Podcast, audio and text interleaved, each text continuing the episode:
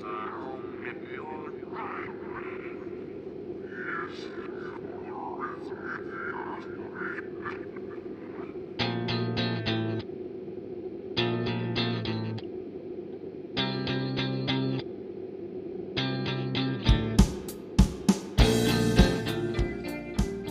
ログレ中華水曜日。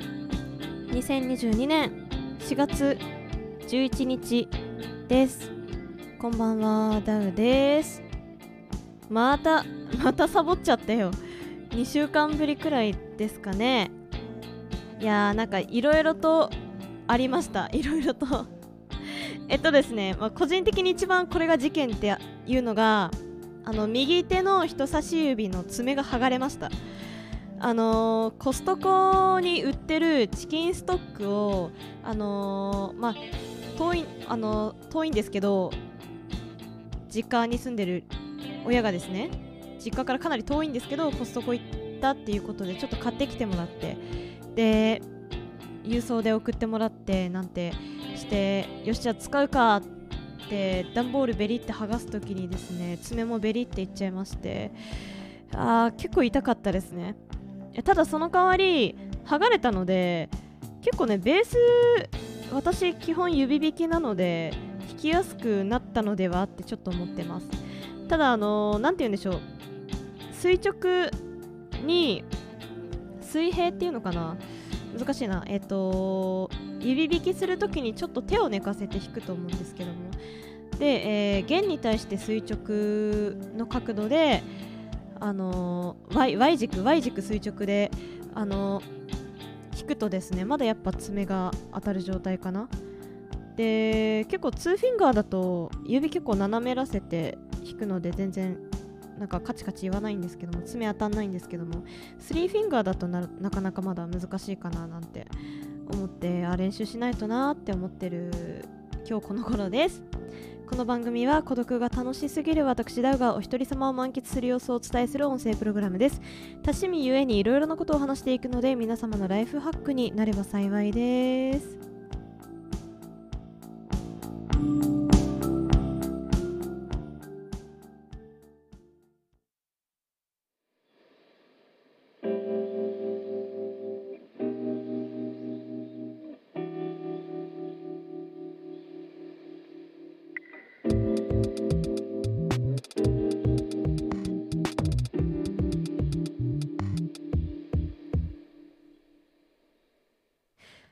ほんとね2週間もサボってると全然舌が回らないですね。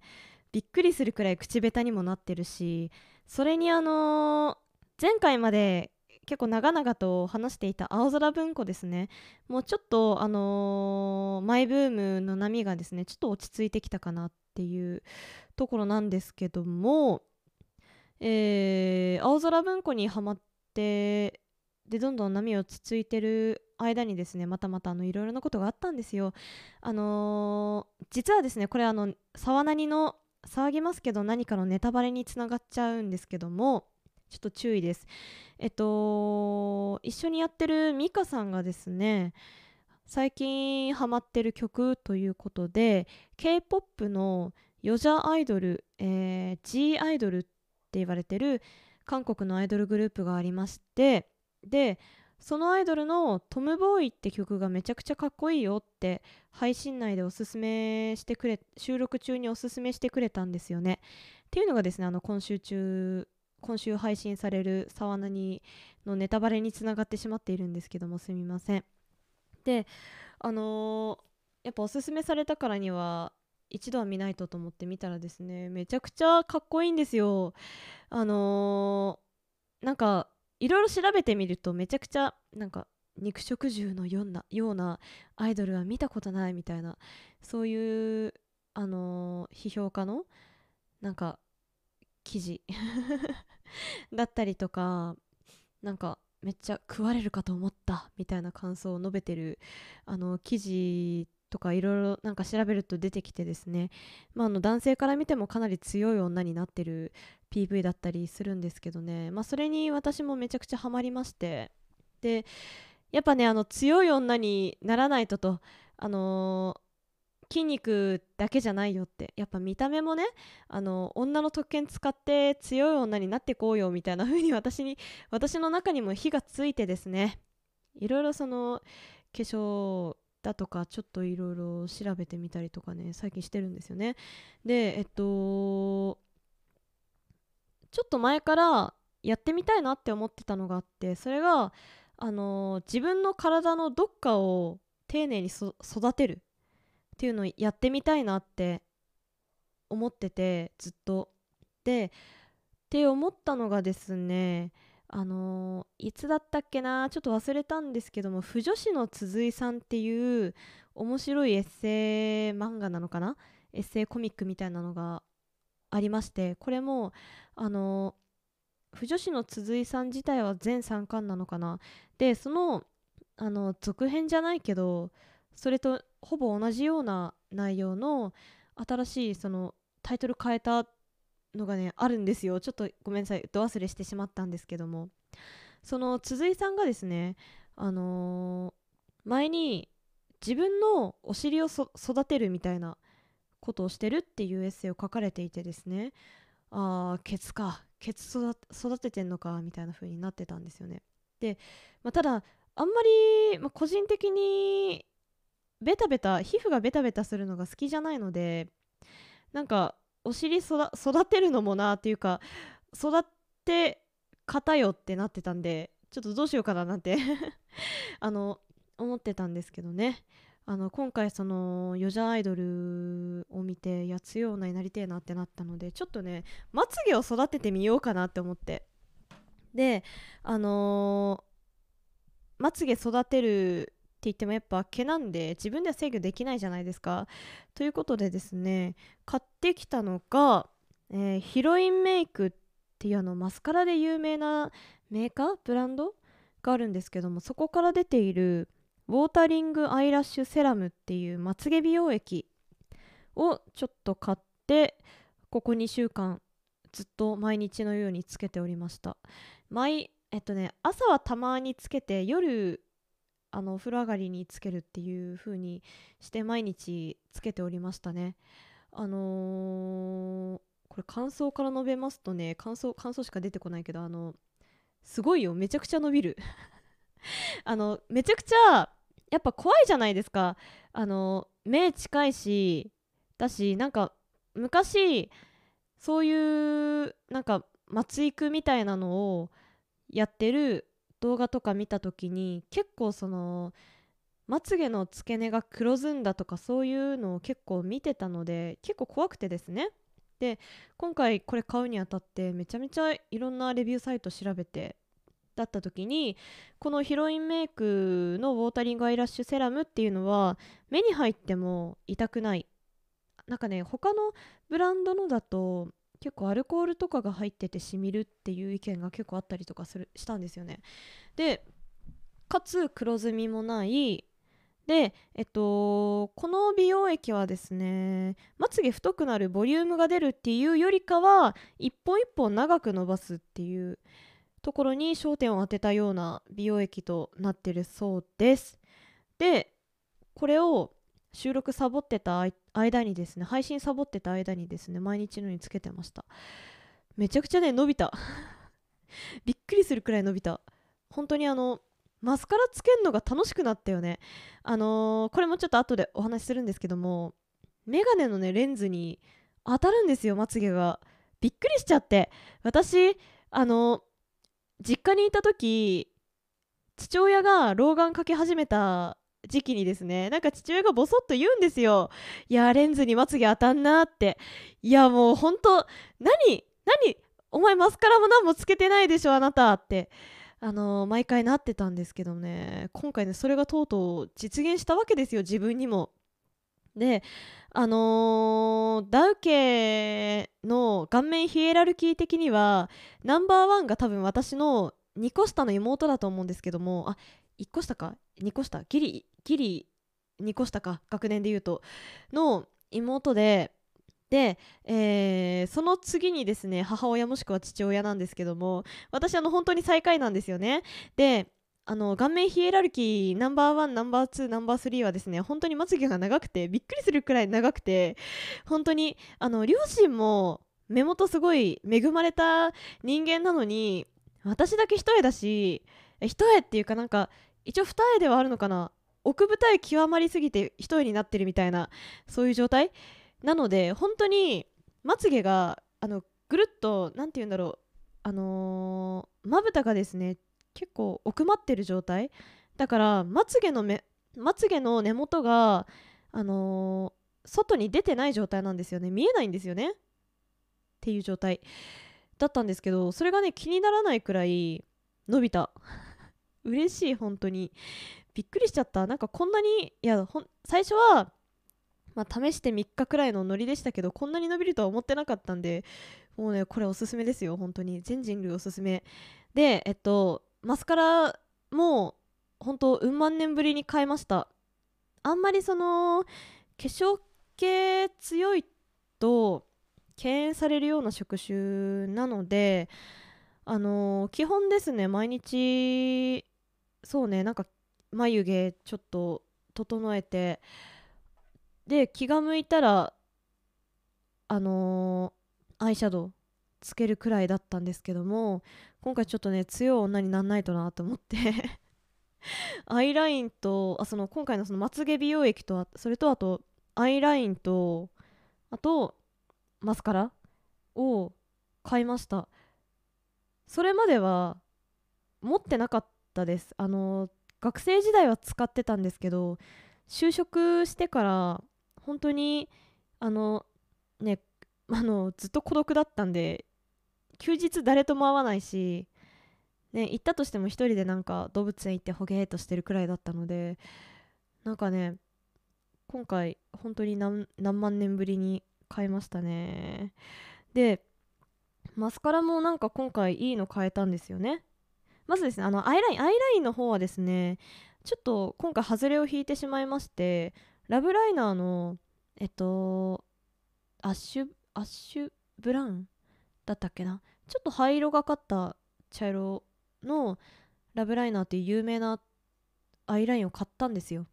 でこれあんまり私と相性が良くなくてあのちょっとでもこするとすぐ取れるポロポロというような感じでですねあのー、第2候補に不老不死っていうメーカーブランドがあるんですけどそこから出てる渦っていう名前のあのアイライナーがあってそっちは全然あの試しに手にピピピョってやってみてもテスター使ってピピピョってやってみても全然落ちなくてですねあのこっちいいなと思ってたんですけど柚子の方にあの理想の色がなくてですねで、まあ、しゃあないからじゃあラブライナーにするかみたいな風に買ったらですねまあポロポロ落ちると いう感じでちょっとこっちは失敗したかななんて思ってます。まあただあの本当にこすったり触りさえしなければ全く落ち落ちないかな。一応シワに沿ってちょっとあのー、落ちてたりはするかなですけどあんまりうん。でちょっとにじんだりもするかな。だから個人的にはあんまりラブライナーは合わなかったなとは思いますけども。はいなんで次アイライナー買う時は不老不死の渦かななんて思ってます。で、えーと、今回ですね大当たり引いたなって思ったのがマスカラですね。エテュセのアイエディションエアリーマットタイプのラベンダーブラックっていう色味を買いました。これめちゃくちゃいいです。あの今まで買ってきたマスカラっていうのが結構普通の普通の形状のブラシだったんですよね。もしくはコームタイプのブラシだったんですけどやっぱあの何て言うんだろう。まつげの根元が見えない状態まぶたでまぶたでぐるってなってるので見えない状態なので結構ねそのブラシ使いを繊細にしないといけないというか普通の形状だと。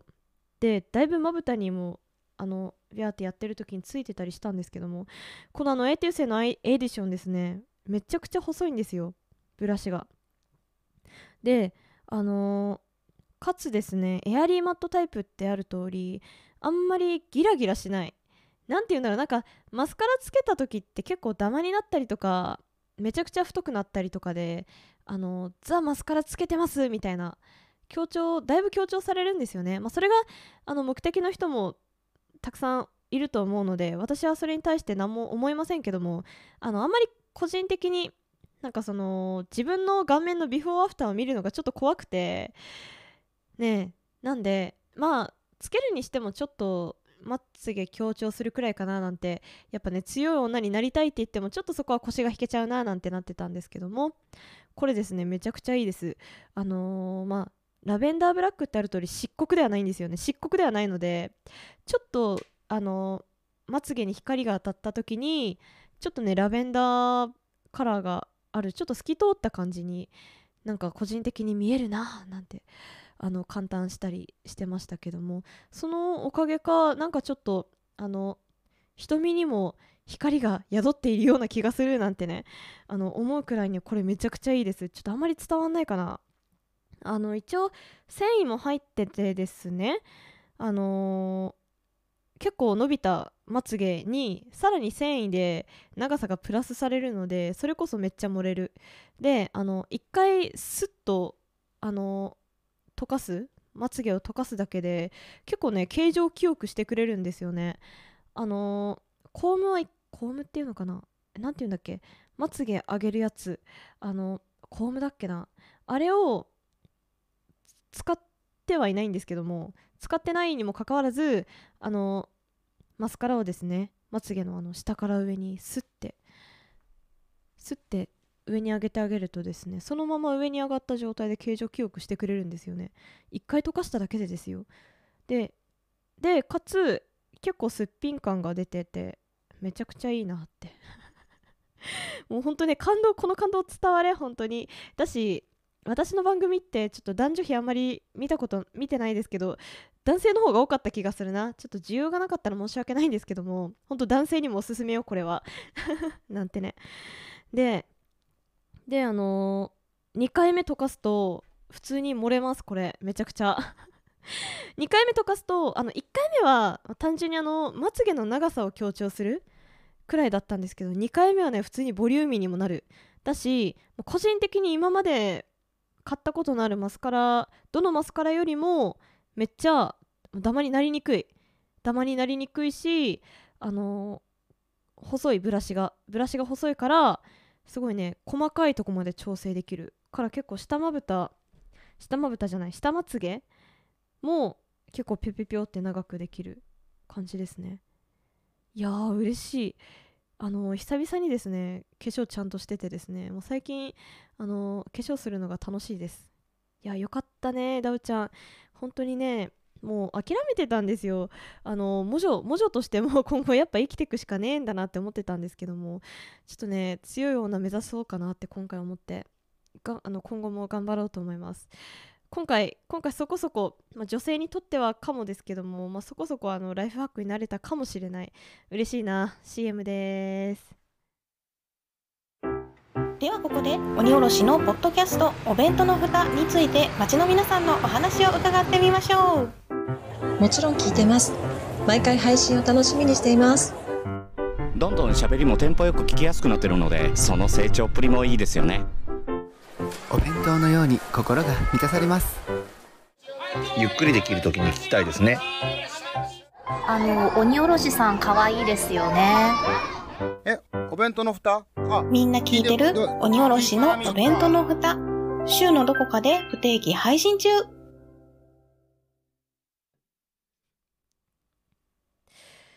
いやーほんとね喋ってなかったら喉も枯れやすくなってるいや辛いですね。ちょっとちゃんと毎週配信しないとですけども。一応ですね青空文庫読んでなかったわけではないです。あのー、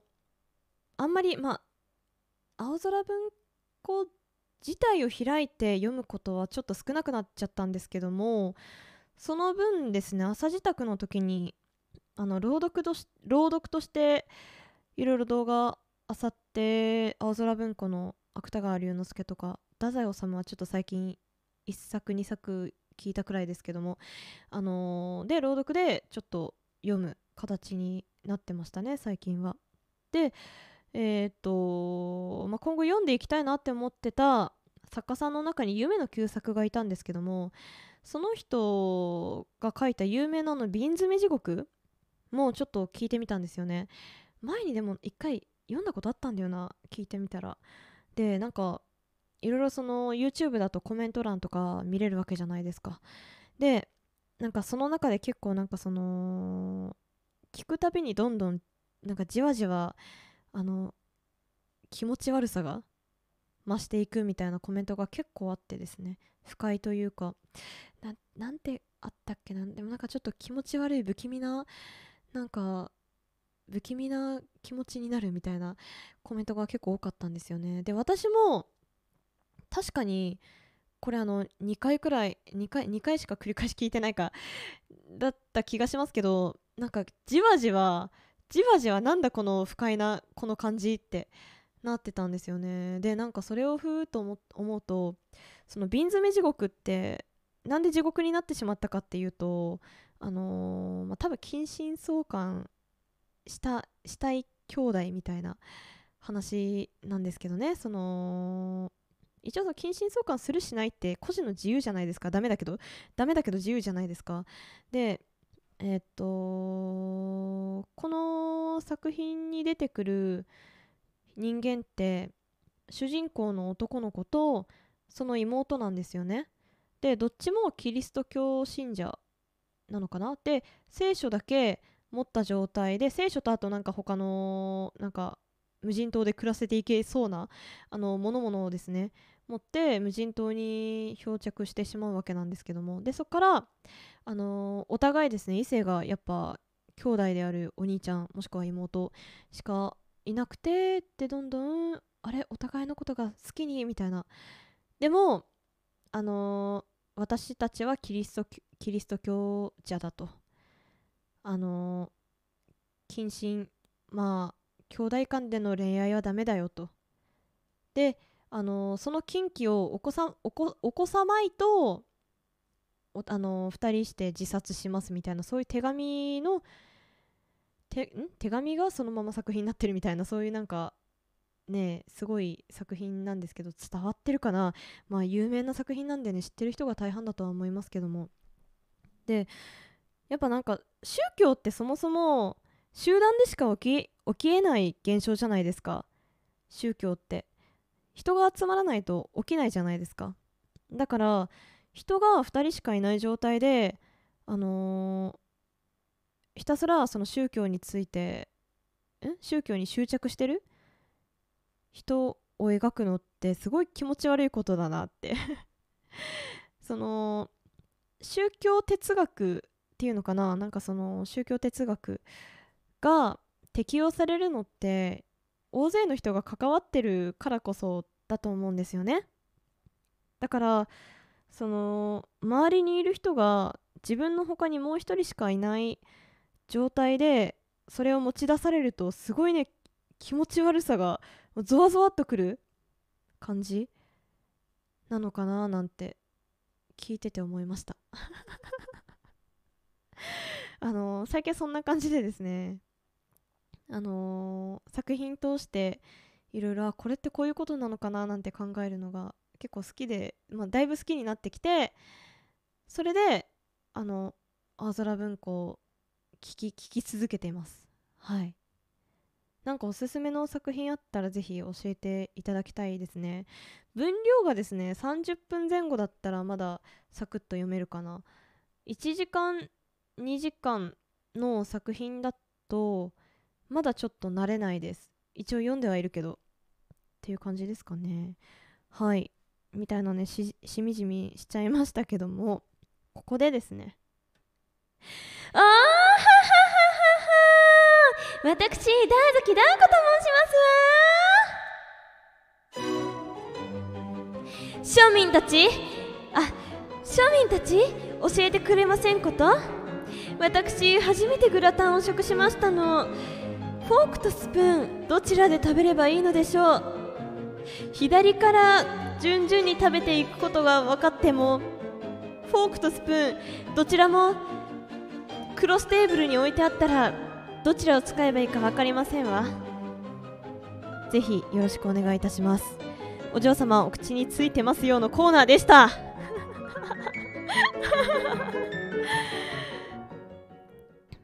あのー、これねすごい困った。グラタンって実際にあのー、なカトラリーカトラリーを差し込むまでそのグラタンが緩いか硬いか分かんないじゃないですか。で私この間久々に外食してで洋食屋さんだったので結構いろいろ食べれるものあったんですけどもまあ一応小腹空いてる程度だしなと思ってあのー、鶏肉とほうれん草だったっけな？なんかそういうそういう、ね、ちょっとキッシュみたいな海苔のグラタンを頼んだんですよね。でそしたらあの鶏肉がめちゃくちゃでかくてですね。であのだいぶあの、まあ、流々としてる状態？グラタングラタンってあの上にチーズとか乗っててあんまり中どこに何が入ってるとか分かんない状態だと思うんですけどもあの私が頼んだその鶏肉とそのほうれん草のグラタンはですねめちゃくちゃあのどこに鶏肉あるか分かる状態だったのでまあこんくらいでかかったらスプーンよりフォークやろうと思ってフォークをあの使って食べようとですねグラタンにスッと差し込んだらめちゃくちゃ緩くてですねいやこれ困ったもんだと私はガチャに失敗したのかと。だからといってスプーンを使ってあの鶏肉食べるのもちょっとこれ大丈夫かって。最悪スプーンの上で鶏肉が滑って床に落っこちるパターンだぞこれなんて思って。だいぶですね食べるのに苦戦しておりました。で実際にグラタン食べる時のマナーはないみたいですね。であのやっぱその以前お話ししたとんかつじゃないですけどあのー、まあ、向こうのヨーロッパとかそっち、まあ、グラタングラタンができた発祥の地ではやっぱりそのなんだろう民家で楽しむもの。だからあんまりそのマナーとかはないよっていうことでですね。あのそういうのは全くなかったです、まあ、ただあの左から右に向かって食べるっていうのに日本食も洋食も同じでですね、まあ、基本そういう風にして食べなさいみたいなことは一応書かれてはおりましたね、まあ、だけどどのカトラリー使うかって結構その私にとっては死活問題でそこミスるともうずっとなんかその状態で頑張んないといけないわけじゃないですか。でそれ間違ってた時もね間違ってた時でやっぱ恥ずかしいですしね。やっぱその社交不安社交不安こじらせてる私にとってはあのいつどこで、あのー、他人がですね私のこと見てプギャーと言ってることか分かんないわけですからちょっとねそこもうマナーしっかりしていかないとなって、ま、マナーではないけどあの普通の人はどうやって食べるのかなっていうのをねちょっと知っとかないとなってはちょっと思っております。はい。ぜひぜひ教えてください。よろしくお願いします。でえー、今週のイヤーワームですね。今週のイヤーワームはですね、えー、先ほどお話ししていた G アイドル、あの韓国で言うとヨジャアイドルの、まあ、トム・ボーイもそうですし、あと、あの、まあ、トム・ボーイは一番最近発表された曲なんですけども、そのそれより1年前くらいかな、の、えー、 Oh My God っていう曲もめちゃくちゃ好きですね。もう結構最近、まあ、いかんせん2週間あのサボってたんで結構ありますよ。えー、 Oh My God もそうだしであと最近ですね発表された発売？発売？発表された Melody's Echo Chamber。これ前ですね Backward っていう曲だったっけな？バックフォワードバックフォワードっていう曲だったような気がするんですけどもそこのえー、そこそれが収録されてるアルバム「アルマ」っていうアルバムにある「アルマ」っていう曲。あルッキングバックワードだ。そうルッキングバックワードっていうイヤーワンも前に紹介したような気がするんですけどもそのアルバムが収録されてその曲が収録されているアルマっていうアルマっていうアルバムのアルマっていう曲が、まあ、今週の強いて言えばですけど強いて言えばのイヤーワームかな、まあ、あと他はそうですね。まあスピッツの「春の歌」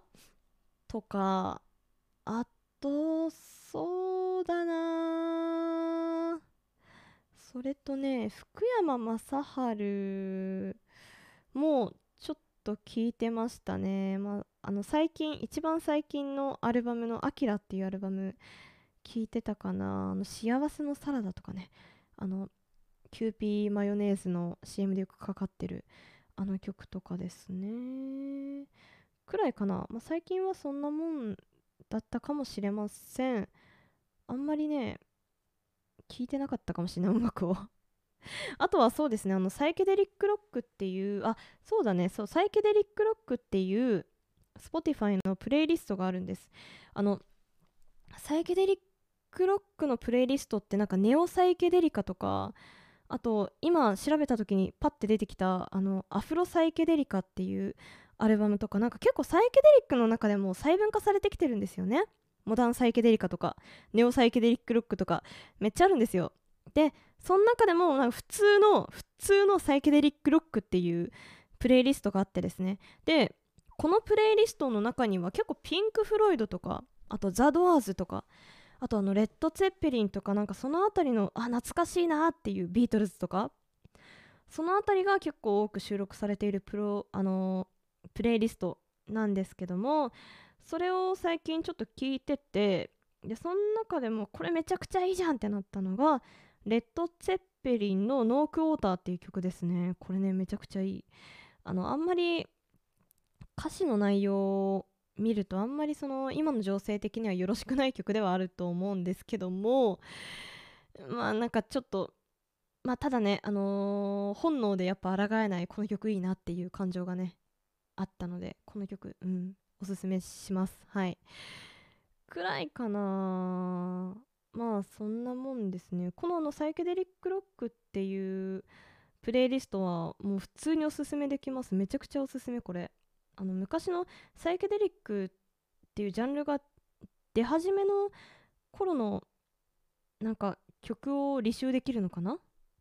で、えー、その後にその後にモダンサイケデリカとかネオサイケデリックロックを聴くとあ最近のサイケデリックロックってこんなんなんだってなってきますね、まあ、でも個人的にあんまりネオサイケデリックロックとかその辺りはですねなんかあんまりサイケデリックしてないなとはちょっと思っちゃいました。最近の最近のっていうかそのサイケデリックロック出始めの頃って結構その民族要素が多かったと思うんですよ。それこそビートルズじゃないですけどギターの人がですねあのインドかどっかでなんかなんだっけなんかミオーンみたいなミオーンみたいなあの楽器を仕入れてきてですねそれをあのビートルズの曲中に組み込んでたりとかするわけですけどもなんかそういうあまり民族要素が少なくなってて私は個人的にはサイケデリックロック普通のサイケデリックロックのプレイリストの方が好感度高いななんてちょっと思ったりしてます。